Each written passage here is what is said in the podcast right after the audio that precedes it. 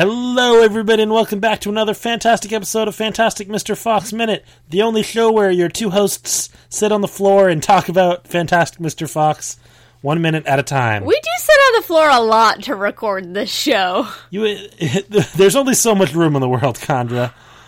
Uh, hey, that's your name, and my name's Tyler Boudreau, and why don't you say your full name or whatever you want to say? I'm Chandra. We're the amateur nerds. Yes, that's our little brand name that we've come up with to attract an audience and make us make us seem professional by calling us amateurs. Anywho, Minute 83. minute eighty three is what we're talking about today, which consists, or sorry, consists of mostly credits, but we Consists of all credits. we switch from fun credits to scroll credits. Ah. Uh, so we begin with the fun credit for the production designer Nelson Lowry, and we end in the additional voice cast in order of appearance with Nathan Bunce, whom we've talked about before, and I'm I didn't write down the actor's name of. wow. Way to give credence to Bunce of the trio Boggis Bunce and B. Well, he was the last one we got. Sorry. So, Condor, we've got a lot of like weird, wild stuff to talk about this minute. I don't know really know where to start. Let's just get this out of the way. We transition from the end of Let Her Dance, or Let Her Dance finishes. Yes, They finish playing Letter the Dance. music. and we switch into a very twangy, very. I think it's more bluegrass. Like it's more like backcountry bluegrassy kind of version. It's basically a lyricless version of Petey song. Yes. Um, but I feel like there's some extra twangs that aren't super noticeable because there's also this like humming underlay to it too, and there's a whistling. It just feels more like banjo twangy. I don't know if it feels more twangy than the original. The the genre is definitely like your bluegrass folk music. Anyway, so yeah, so over the scrolling credits, we get this lyricless version of Petey's song, and basically the humming and the whistling are doing the uh, the melody of the song, and we also there's a strong uh, jaw harp presence, Yeah, and maybe it's just the jaw harp because I know there's a jaw harp in Petey song. But like a jaw harp for me has very specific connotations and like associations in my brain. But it's it's a very fun version of the song. It's it's it's amusing to hear over the credits. I was very taken aback. I think it's because I haven't seen the movie in so so long, like in its entirety, and like I don't know if I've actually ever gotten to this point in the credits. My bad. I apologize. I definitely remembered that it existed. I've n- I don't ever remember hearing this version before because it's not on the soundtrack, but it is fun and jaunty and like a nice balance to scroll in credits. I like your type of credit song where it's like a version of the song you heard earlier in the movie, but like less.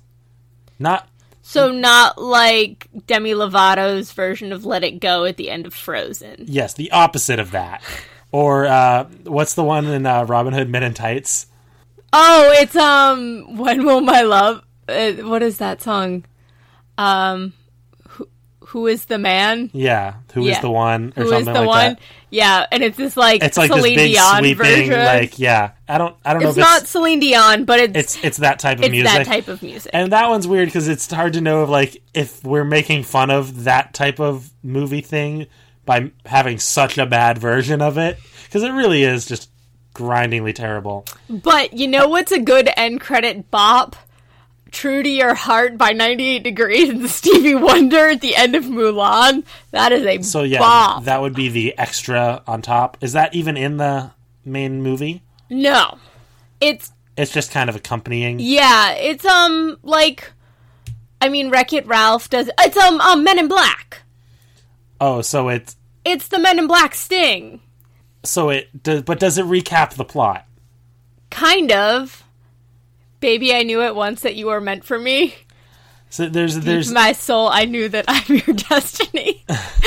oh, you're Don't fight the tide. there's the hip hop recap of the the movie. Yeah. those are mostly your Will Smith version. Wreck It Ralph has one too. Wreck It, Wreck It Ralph, which is the Mr. Pac Man reincarnation for Wreck It Ralph, but it basically tells the plot of at least the video game, Yeah. Um, which I would put in that genre. Then there's the pop rehash of the song in the movie, like Demi Lovato's "Let It Go," Or there's the just pop song that is marketing the movie, like Trolls. or Titanic, My Heart Will Go On. Yeah. Which I think is Let Her Dance supposed to be that song? Like the credit song for this? No, Let Her Dance is the dance party song. Okay. So then Petey's song lyricless, that's more of a score kind of thing though. It, a little bit. I would. The thing I'm equating it most to is in Spider-Man Into the Spider-Verse yeah. when we hear uh, Spidey bells. Yes. This is a slightly different version of it because when you hear Spidey bells at the end of Spider-Man Into the Spider-Verse, it's hearing the whole portion of a song that you heard only some of during the course of the movie. That's also definitely a version of songs you hear during the credits. Yeah. What I just thought of too at the end of the 2019 Dumbo, they do a little bit version, um, like little bit of the score of "When I See an Elephant Fly," which does not make an appearance in the the That's new a, version, great. in like the course of the 2019 version, but it is like one of these songs from. Oh, what about like? I'm just thinking like Bippity Boppity Boo from the new version of Cinderella. That doesn't make an appearance in the movie, but Helena Bonham Carter sings it for the credits. That's. I think that's unique because it's like a Disney live action remake. It's such, such the specific circumstance of like, this is a song that exists, but it's not in the movies. I'm gonna put it in the credits. Same thing with your Hairspray adaptation. Oh yeah, with um Cooties at the end, where that well, was there's in like the original play. in the credits, but yeah. yeah. yeah. but Cooties is the big one because that one was in the play and didn't make it to the cut of the movies. Either movie. Well, the original movie is not a musical, so The original movie is a musical? there, there's music in it, but it's But not a musical like a stage musical. Not the way the new version of Hairspray. The 20, 2007, what was that? With John Travolta. Yeah, 2008 or 2007. Yeah.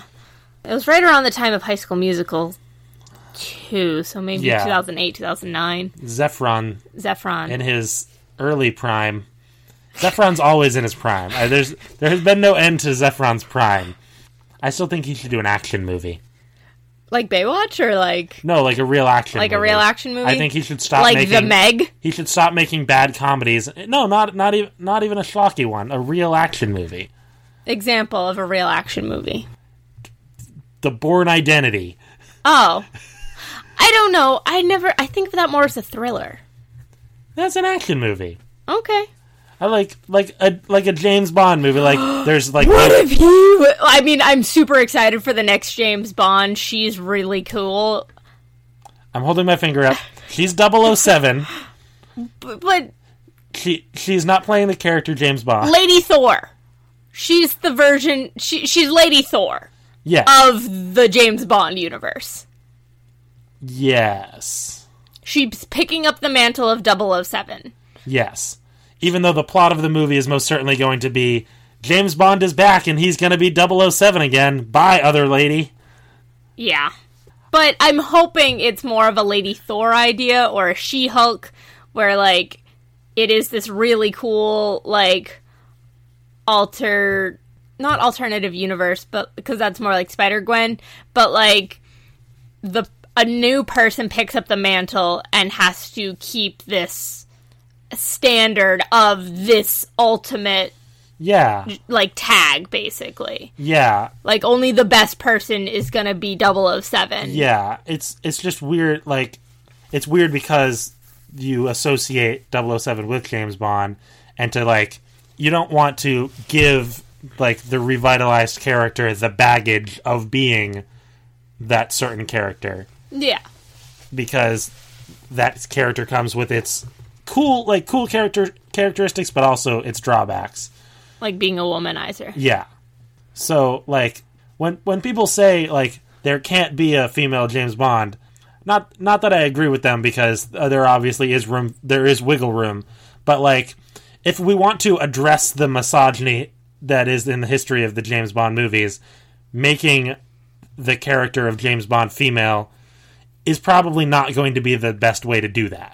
Yeah, no, definitely in in the same way like these other female reboots.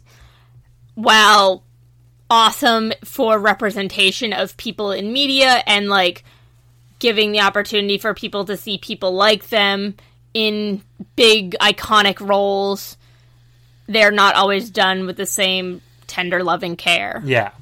Speaking of tender loving care, let's talk about some of these cast peoples that have worked on, or some crew members that have worked on this film, uh, our film, Fantastic Mr. Fox, that we have given a lot of tender loving care to. Yes, TLC. That's a band, right? Uh, Waterfalls, yes, excellent song. So I looked up the anime, the people that made the puppets, because obviously I did. If that's all I talk about, this movie is animation. Yeah. Um, do you want to talk about them first, or yeah, jump ar- into it. Alrighty, so the puppets were made by McKinnon and so the puppets were made Saunders? by Mc- McKinnon and Saunders, who have 30 years history in the business. They have done a whole lot. Between them, over 30 years of special effects experience. Yo! That is a Mythbusters reference for the listeners at home. Uh, so they have worked on a whole variety of shows. I'm gonna throw out a few at you.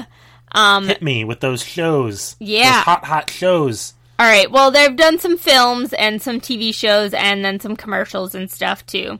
So some of their films include Corpse Bride. Um, just just list them, so I'm not going to react to every single one. Okay.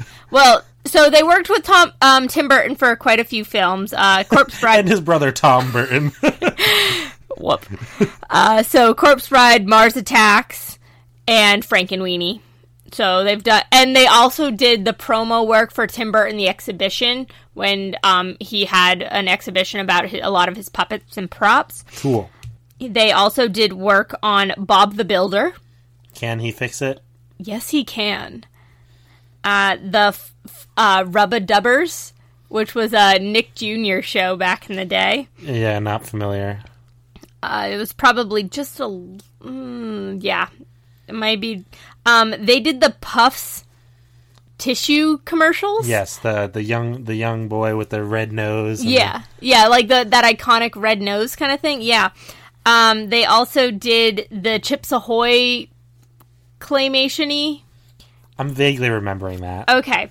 So, and they also do like concept work too. So they made the um one I got very excited to see was they did the 3D models before like the artist visions of Quest for Camelot, which was um an early or what was that 20th Century Fox film um, around this time of Anastasia. I think it came out in 1997. It was in the same vein as like Anastasia and those kind of movies where it had a musical, it had the big like comedian guest like star as a wacky sidekick in a very similar vein to Mulan. Yeah, Um, Eric Idle was that wacky comedian. very much playing on the formula of a Disney movie, yeah, but, but before Disney, kind of. it was during the Renaissance era, What year was it? 97. So if it was after Aladdin, then Yes. but probably in production in pro- 1998. So, So yeah, very much a Disney ripoff. Then. oh yeah, yeah, and I mean you have Anastasia too that had come out within that era of movies, and it they're all trying to play off each other, and all the other studios are trying to play to the Disney Renaissance. But specifically, the idea of like you have your main character and then your funny sidekick, Yeah. your star comedian person, Yeah. whom you're gonna do all the marketing around. And you have a lot like weird musical breakout numbers. Yes, uh, which this movie definitely had, but it is also a really fun watch. It's a little dated, um, but if you're into like the whole Camelot lore and legend, it's it's you know I love lore. It's a fun it's a fun little romp. Um, I have fond memories of it. I actually have watched it recently. I watched it with some friends not too long ago, and you know it. A lot of movies are a little dated, but it's still not a bad time. Especially those old James Bond movies, am I right? Um, I'm sorry for I'm actually you earlier. Yeah. Rude. Oh, Paranorman was the other one that they had done work on. I'm trying to see if there's anything else like really big that you would know. I I think I'm a little more familiar with some children's television just because I You're just more interested in it. animation. Yeah. It's more the animation side of it, but they also do CG and 3D modeling.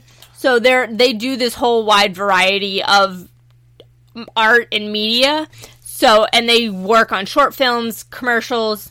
And so this would have been the crew that was responsible for making and doing the puppetry. Yes. So they would have built the skeletons, um, the latex sh- outer body structures for the humans, and then the fur for the the animals.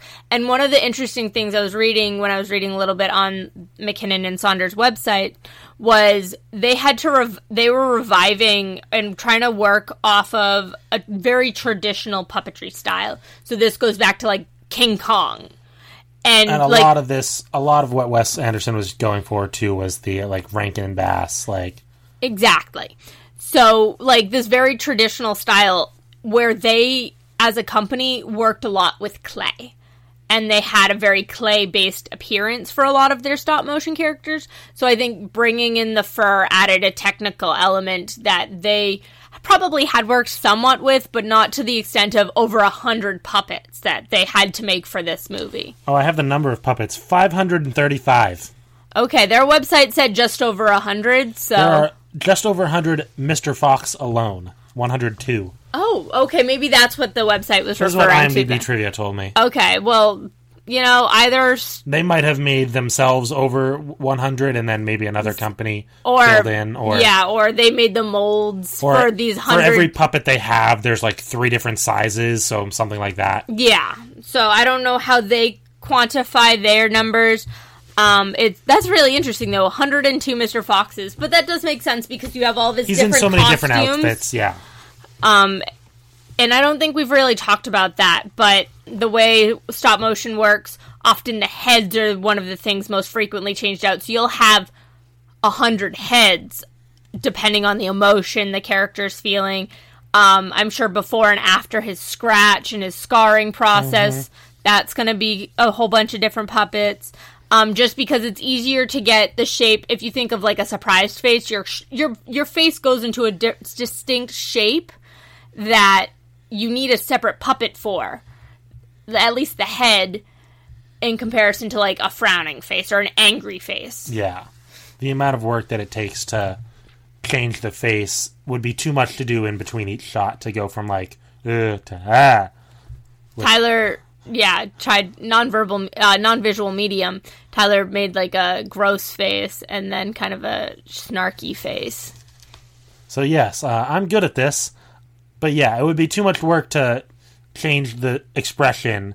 What you can do is just pop off a head, Yeah, put a new head back on. This is most famous probably for Jack Skellington. I think yeah, I can't like imagery-wise, people might have m- more often seen the Jack Skellington heads. I would imagine with Fantastic Mr. Fox, because the puppet's a lot more complex, they probably were working with the same base most of the time. yeah, But Yeah, and I mean you can make it's a like a tiny think of like a clock, the inner workings of a clock with all these gears and like to rotate very To- steampunk.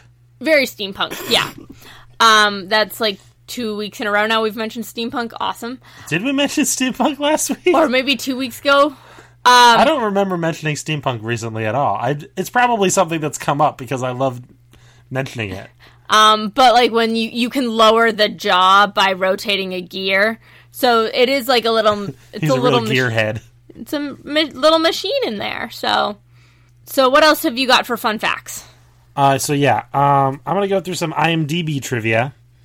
as we know, it is questionably real because it is audience submitted.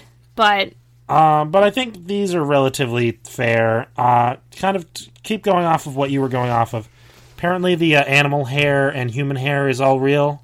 Oh, we may have talked about this before. I don't I remember. don't think so. I didn't know that. But part of it, part of why the animal hair sometimes has the ripples between shots, other than that gives it a natural look to it, is that it's much more harder to deal with. So when you're touching it every between every shot, that's what's gonna be part of the effect. Oh. And the human hair on the human puppets, but that's its That- own thing. Yeah. And that's pretty I've seen that before with other like even puppet puppets.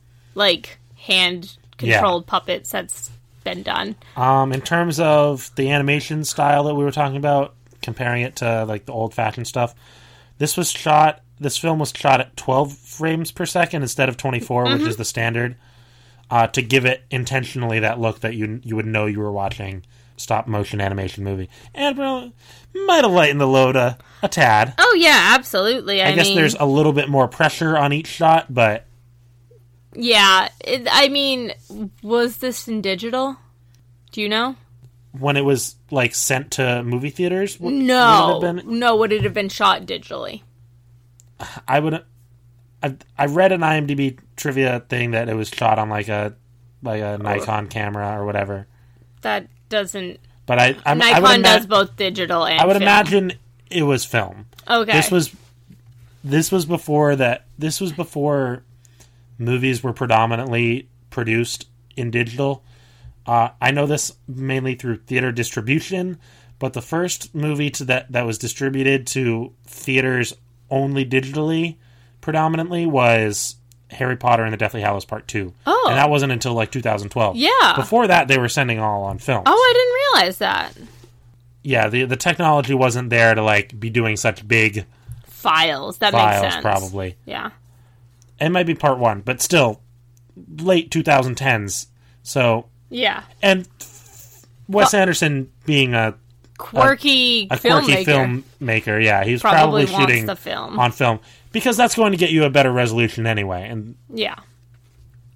uh, 56,000 shots in total. That's probably a rounded number. Okay, so this is this is an interesting one. Or should I? I'll save the interesting one for the end. We'll go through a couple of these, f- just random ones. Uh, the train on Yeah. Ash's table is the same train apparently as the big one we see. Oh, So just through force perspective, they can kind of make it look. that's wicked cool. Foxes bare their teeth when they're scared, so when Fox makes his weird grin face, that might be a reflection of an actual fox behavior. Same thing as the ear twitch. Yeah. And apparently, uh, Roald Dahl's widow was named Felicity. That was her name. So if Mrs. Fox doesn't have a book, a name in the book, then it was pulled for the movie to be Felicity. That's nice.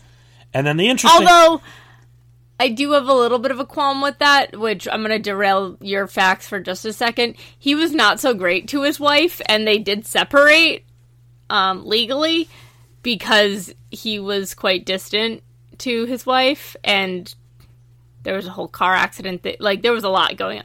Was that his first or his second wife? Do you know? I'm not sure. It Okay. might have been a later wife. Okay, because I know his first wife he was not so good to.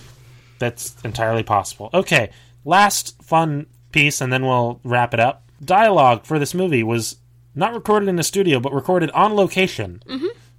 We haven't talked about this yet. Oh, I knew that because I read some of the book. Yeah, so Sorry. when they were when they were yeah no okay we'll do it another run and then you'll go wow okay cool Nah.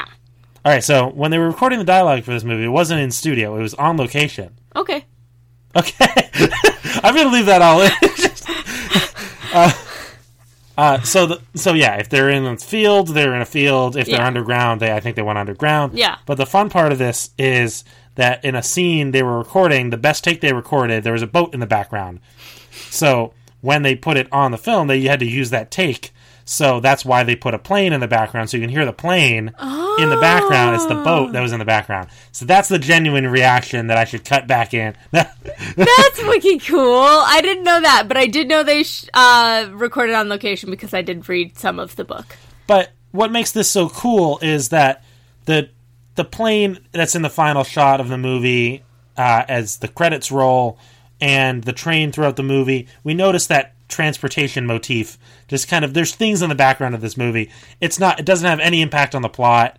Yeah. but we see these planes and these helicopters and like it's a thing in the movie so to know that that was like an some of it is just it was a thought out coincidental. or yeah but also thought out like Mm-hmm. it's an interesting thing to observe Yeah.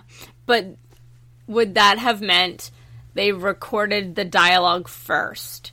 Because you would have to then match it audio wise. Like their lip move. I'm assuming because, like, the more I say this out loud, the more I think, yes, this is true.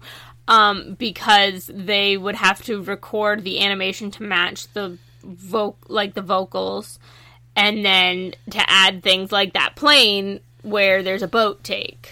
It has always been my assumption that when you're recording animated movie dialogue, that all of the recording happens first, and then you have to animate to the the voice acting. I think yes to some extent, but then there are also like rewrites and stuff depending on how certain shots go. Like if you have to cut a scene, then you have to re-record the voices because of cost, like costs to animate. Oh yeah, Um, I know I was watching something about Shrek the other day. well, yeah. The famous one with Shrek is that Chris Farley had recorded all the dialogue. 95%, but uh, Mike Myers recorded it all and then went back and was like, oh, wait, I want to do this with a Scottish accent. And then re recorded it, and they were like, oh, this is much better. We'll scrap the months of work that we've Yeah. been doing, like $4 million worth of animation, and to have this Scottish accent, and like, Yeah, it made it what it is. but yeah. So clearly, at at the very least, we know to an extent the animation is done to fit the dialogue. Yes. And so, also presumably, this means Wes Anderson's a lot of his directing work was probably done on set with the actors directing their voice acting, and then a lot of the animation would have been done by the people who are experts at animation, obviously with, with some help from Wes Anderson. Yeah, but I even read online that he was re- remotely directing for some point for some parts of the animation. I imagine with like the cinematographer that we talked about last week being a specialist in animation, Oliver, yeah. yeah, that we would have some like Wes is only going to do yeah, I'm on a first name basis with him now. Uh Wes is only going to do so much in terms of animation direction and just to make it look stylistically like him, like those symmetrical shots. Yeah. Those like quirky cuts like we've talked about. well, he probably did a lot of storyboarding. Yeah. But at the end of the day, like the cinematographer is going to have a huge impact. Yeah. Okay, let's wrap it up. I have a whole nother thing saved for the next episode. That's great. But this has been Fantastic Mr. Fox Minute. 83. I'm panicking. You should listen to the next episode, which will be minute 84. And we're the amateur nerds. I'm Tyler Boudreau. I'm Chandra. Uh, and we forgot to do the plugs. So, uh, follow us on Twitter at amateur nerds or email us at amateur nerds present at gmail.com. Rate, review, subscribe on the podcatcher you're listening to right now. Yeah. Why are you so panicky? I don't know. We've done this 82 times. That's why. I should be good at it, but I'm not. Anywho, uh, listen to us next time for another fantastic episode of Fantastic Minute. Fantastic.